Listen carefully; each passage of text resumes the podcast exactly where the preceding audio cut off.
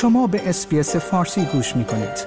با رفتن به sbs.com.au به اخبار و گزارش های بیشتری دست خواهید یافت. خانواده برخی از زندانیان زندان کچی روبروی زندان اوین شروع به تحسن کردند. این اتفاق در حالی میافتد که پانزده معترض بازداشت شده در زندان کچویی در یک هفته اخیر دست به اعتصاب غذا زدند و در دو روز گذشته با خانواده های خود هیچ تماسی نداشتند. آرمیتا عباسی نیلوفر شاکری الهام مدرسی فاطمه نظری نژاد حمیده زرایی مرزیه میرقاسمی و انیسه موسوی از جمله این پانزده زندانی سیاسی هستند که در اعتراض به روند دادرسی اعتصاب قضا کرده و از روز سهشنبه سیزدهم دیماه حق تماس تلفنی نداشتند. مادر آرمیتا عباسی یکی از این زندانیان چندی پیش در اینستاگرام خود خطاب به مسئولین قضایی نوشته بود آمدم نبودید پرسیدم جواب واضح ندادید وکیل اختیار کردیم. نپذیرفتید. شاهزاده رضا پهلوی در واکنش به این موضوع در توییتر خود نوشته است جان این افراد در خطر است. من از جامعه فعالین حقوق بشر می‌خواهم تا اقداماتشان را در راسته آزادی فوری این افراد انجام بدهند.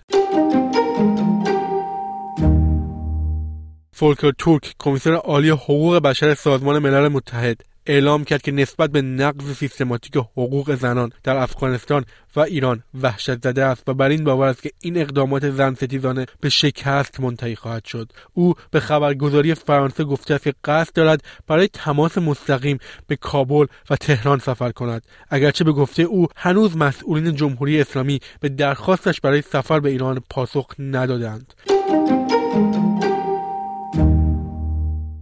او می‌گوید قصد دارد در دیدار با مقام های تهران آنها را به توقف برخوردهای تبعیض آمیز علیه زنان فرا بخواند و موضوع سرکوب وحشیانه اعتراضات را با آنها در میان بگذارد. کمیسر عالی حقوق بشر سازمان ملل متحد همچنین در مورد صدور و اجرای حکم اعدام در ارتباط با اعتراضات ایران که تاکنون به اعدام دو نفر از معترضین منجر شده است هشدار داد.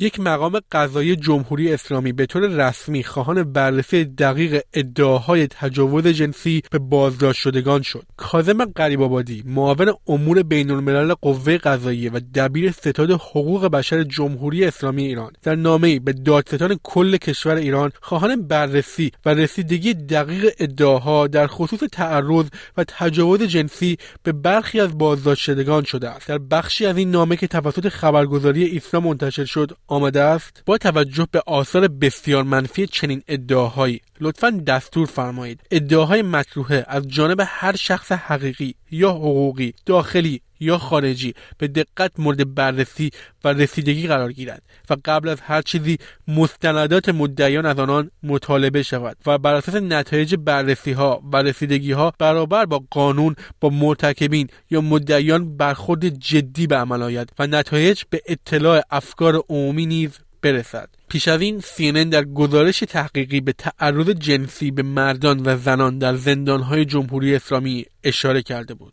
همچنین مولوی عبدالحمید امام جمله اهل سنت زاهدان در حساب توییتری خود نوشته بود اخباری مبنی بر تعرض جنسی به زندانیان زن به قصد تحقیر سرکوب و اعتراف اجباری در رسانه ها بازتاب یافته و روایت برخی از زندانیان موید این امر است. در صورت اثبات قطعا بزرگترین مفتدان فرعرض مرتکبین همین جنایات هستند. لازم است قوه قضاییه این افراد محاکمه و به اشد مجازات برساند. شنوندگان گرامی این گزارش رادیو SBS فارسی بود که توسط من نیو سعد تهیه و تقدیم حضور شما شد. like share comment SBS فارسی را در فیسبوک دنبال کنید.